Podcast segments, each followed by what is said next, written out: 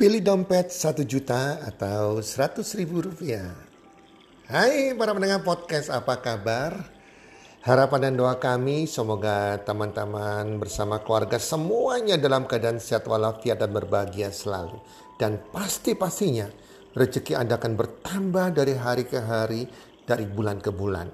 Dan di sepanjang tahun ini, apa pun Anda kerjakan, diberkati oleh Tuhan Yang Maha Esa dan dijadikan berhasil. Pilih dompet 1 juta rupiah atau 100 ribu rupiah. Para pendengar podcast, sahabat komunitas Health and Well, beberapa tahun yang lalu saya pernah membawakan sebuah acara keuangan di sebuah organisasi. Nah, di situ saya pernah bertanya kepada para peserta, kalau Anda disuruh pilih ingin beli dompet seharga satu juta atau seharga seratus ribu. Di mana Anda punya uang saat itu ada satu juta rupiah. Sekali lagi, kalau Anda kata Anda hari ini punya uang satu juta rupiah dan Anda ingin beli dompet misalnya, karena Anda, Anda butuh dompet, Anda akan beli dompet yang seharga satu juta rupiah dengan merek yang terkenal atau beli dompet yang hanya 100 ribu rupiah. Pertanyaan ini saya ajukan kepada peserta yang hadir pada saat itu. Dari jawaban mereka saya ingin tahu berapa banyak yang pilih satu juta dompetnya, harganya satu juta dompetnya atau dompetnya harga 100 ribu rupiah. Dari situ kita bisa tahu tentang pola pikir mindset keuangan mereka kita juga bisa tahu tentang lifestyle mereka. Nah, ternyata sebagian besar pilih yang satu juta rupiah. Sebagian kecil pilih yang seratus ribu rupiah. Saya nggak tahu kenapa mereka milih satu juta. Mungkin karena mereka malu kalau milih seratus ribu dan mengangkat tangannya dan saya bertanya kepada peserta seminar tersebut, kenapa kau milih satu juta rupiah? Umumnya rata-rata mengatakan apa? Iya dong, kita kan punya uang, kita kan kepingin beli sesuatu yang bagus, yang bermerek. Nah, intinya ya gengsi dong kalau saya beli satu ribu, wong kita punya uang ya mending anda beli beli yang satu juta. Nah, yang 100 ribu saya tanya, kenapa beli 100 ribu? Kok nggak beli 1 juta? Ada beberapa peserta jawabnya ya cukup bagus. Mereka mengatakan, aduh ngapain dompet 1 juta? Tok taruh di kantong kita nggak ada yang lihat. Eman-eman lah. Beli 1 juta rupiah mendingan 100 ribu. Toh sama-sama dompetnya. Jadi para pendengar podcast, ini yang terjadi teman-teman ya. Nah, sekali lagi tidak ada yang salah. Itu adalah pilihan. Pilihan dari setiap orang. Setiap orang punya hak memilih, hak bebas memilih. Yang kita bisa bedakan adalah pilihan tersebut bijaksana atau tidak.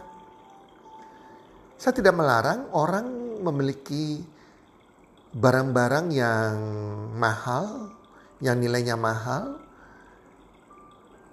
karena kalau mereka punya uang, sudah punya uang berlebihan, tidak masalah. Tetapi kalau seseorang yang hidupnya aja pas-pasan, uangnya semua habis ke barang branded, naik gaji, gajinya juga habis ke barang branded. Nah ini jadi tidak bijaksana. Teman-teman, pilihan tersebut antara dompet 1 juta rupiah dan atau 100 ribu rupiah itu adalah menggambarkan lifestyle orang tersebut, gaya hidup orang tersebut. Dari jawaban tersebut saya bisa tahu. Yang satu juta rupiah itu gaya hidupnya orang ini seperti apa. Yang satu seribu gaya hidupnya seperti apa. Kalau saya ditanya, saya pilih yang mana? Karena lifestyle saya, gaya hidup saya bukan ke barang. Gaya hidup saya, lifestyle saya ke investasi. Bagaimana memiliki peternakan uang. Saya akan pilih kalau saya punya uang satu juta mau beli dompet, saya akan pilih dompet yang 100 ribu. Yang 900 ribu saya pakai untuk investasi. Untuk saya tanamkan di peternakan uang, perkebunan uang. Sehingga bisa menghasilkan lagi. Nanti kalau hasilnya sudah mencapai, buahnya sudah mencapai satu juta, silakan saya bisa pakai untuk beli yang dompet satu juta rupiah tersebut. Tapi dari hasilnya, dari anaknya. Nah, itulah gaya hidup. Jadi orang-orang yang milih gaya hidup satu juta rupiah tersebut, yang memilih satu juta rupiah tersebut, itu punya gaya hidup lifestyle-nya kepada uh, gaya hidup untuk gengsi, gaya hidup untuk belanja barang. Dan ini berbahaya sekali. Mereka tidak merencanakan masa depan yang penting tampilan mereka, barang yang mereka pakai menunjukkan gengsi mereka, walaupun tidak ada uang nggak masalah. Nah, saya teringat sekali ada satu suku di Indonesia yang mengatakan begini, Walaupun tidak punya uang gak masalah. Yang penting gaya. Yang penting bergaya. Oh, jadi tampilannya modis, tampilannya keren ke orang kaya walaupun gak punya uang gak masalah. Nah itu sesuatu yang kurang bijaksana. Karena hidup ini kita harus merencanakan hari tua kita nantinya. Kita jangan sampai miskin. Nanti kalau kita punya anak, ada perencanaan keuangan di mana anak-anak ini kita bisa biaya sekolahnya sampai lulus sekolah terbaik di tanah air maupun di luar negeri. Rencanakan untuk anak-anak kita, untuk hari tua kita. Itu ada perencanaan teman-teman. Nah orang punya gaya hidup hanya boros, belanja, shopping. Mereka tidak bisa menyimpan uang. Itulah sebabnya majalah swasembada beberapa tahun yang lalu pada mensurvei. Mereka mengambil kesimpulan bahwa milenial saat ini diramalkan tidak akan bisa beli rumah. Mereka akan punya rumah tapi dari orang tua mereka. Hasil dari orang tua mereka. Mereka tidak bisa beli rumah sendiri. Karena gaya hidup yang boros, yang branded, pemasukan berapapun datang habis dipakai semua. Mereka lebih utamakan beli mobil mewah daripada rumah. Lebih utamakan membeli barang-barang yang mewah daripada untuk investasi masa depan mereka ke arah keuangan. Nah, sedangkan orang-orang yang memilih 100 ribu seperti saya, di mana sisanya 900 ribu kita bisa investasikan di peternakan uang, menjadikan peternakan uang, itu adalah gaya hidup yang mengerti tentang investasi. Jadi gaya hidup mereka ke arah investasi. Kalau bicara investasi artinya mereka sudah memahami mereka harus punya yang namanya tabungan atau dana darurat yang besarnya enam kali dari pengeluaran mereka setiap bulan ya harus ada tabungan demikian kalau mereka tuh masih jomblo atau 12 kali dari pengeluaran mereka setiap bulan kalau mereka sudah berkeluarga. Jadi dana darurat ini harus ada karena kita nggak pernah tahu masa depan itu nggak pasti teman-teman. Apalagi di bidang keuangan, apalagi Anda kerja ikut orang. Suatu waktu perusahaannya Anda bangkrut, pengurangan pegawai terjadi. Jadi nasib Anda di tangan bos Anda di tangan perusahaan Anda kalau Anda kerja ikut orang. Atau juga misalnya suatu waktu nanti ya perusahaan Anda bangkrut.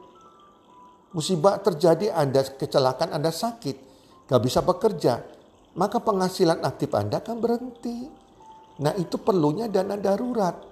Atau juga misalnya Anda masih bekerja entah perusahaan sendiri atau juga ikut orang atau sebagai profesional tiba-tiba ada keluarga Anda yang sakit, anak Anda atau pasangan Anda atau orang tua Anda yang butuh biaya perawatan yang cukup besar. Kalau nggak ada dana darurat, wow bayangkan coba Anda bisa hutang sana, hutang ke keluarga, hutang sana sini dan ditolak kan malu banget teman-teman ya.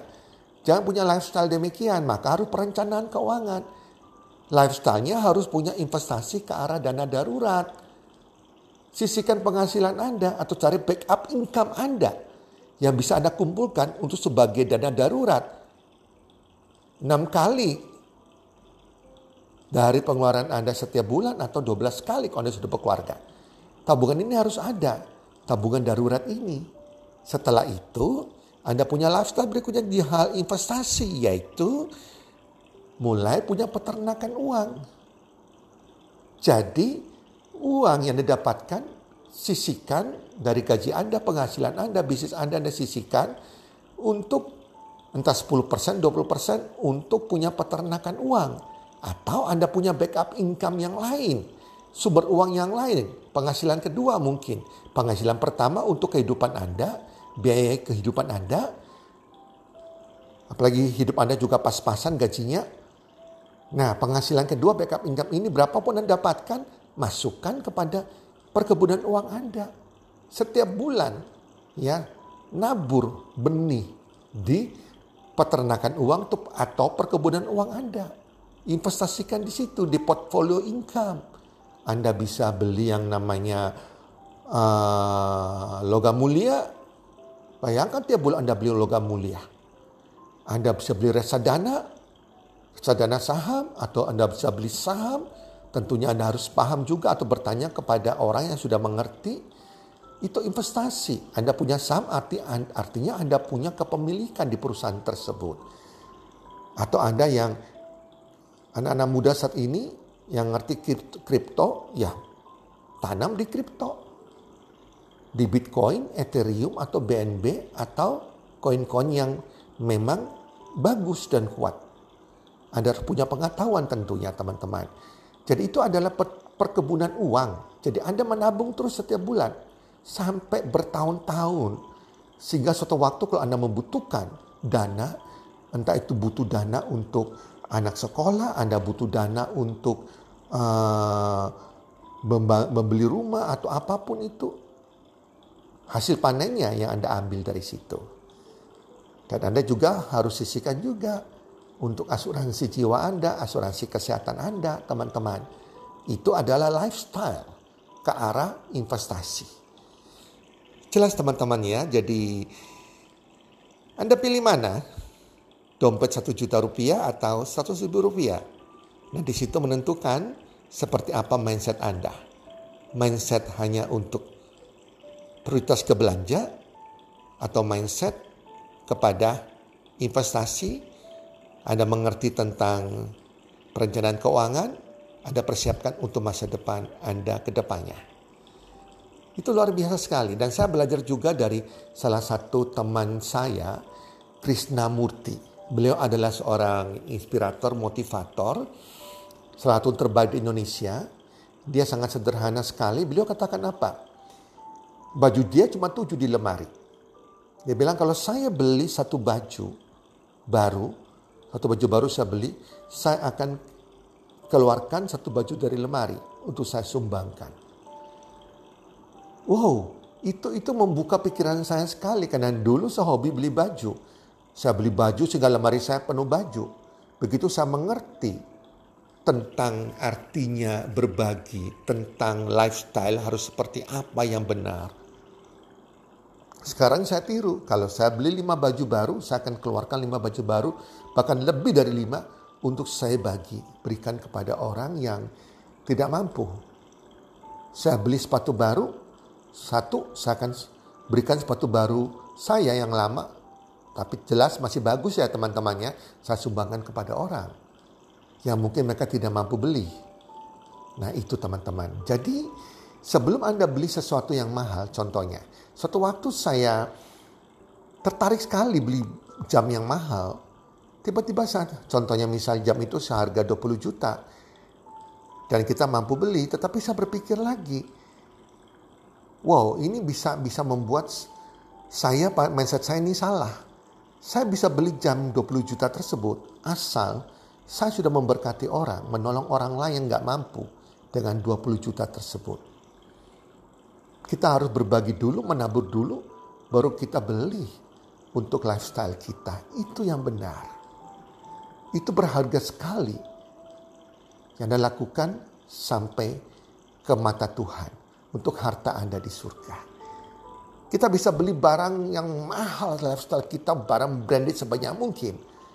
Tapi kita tidak berbagi kepada sesama is nothing teman-teman. Karena semua barang mahal, mobil, rumah, tas, jam tangan, sepatu, gadget, apa pun yang mahal, kita mati kita nggak bawa itu semua teman-teman. Tetapi apa yang Anda sudah lakukan, amal perbuatan Anda, taburan kebaikan Anda, bantuan sosial Anda, itu yang Anda akan bawa. Yang menjadi hartamu di surga. Oke teman-teman, semoga podcast kali ini bisa bermanfaat bagi Anda dan punya lifestyle yang benar yang bernilai di mata manusia dan di mata Tuhan. Salam sukses, one, two, three.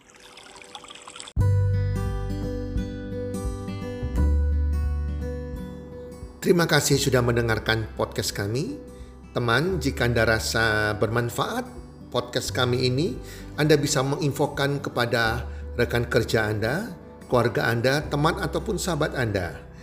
Dan jika ada hal-hal yang Anda ingin tanyakan kepada kami ataupun topik-topik apa yang Anda ingin kami bawakan, kami sampaikan, Anda bisa DM kami di Instagram kami health community www.salam123.id.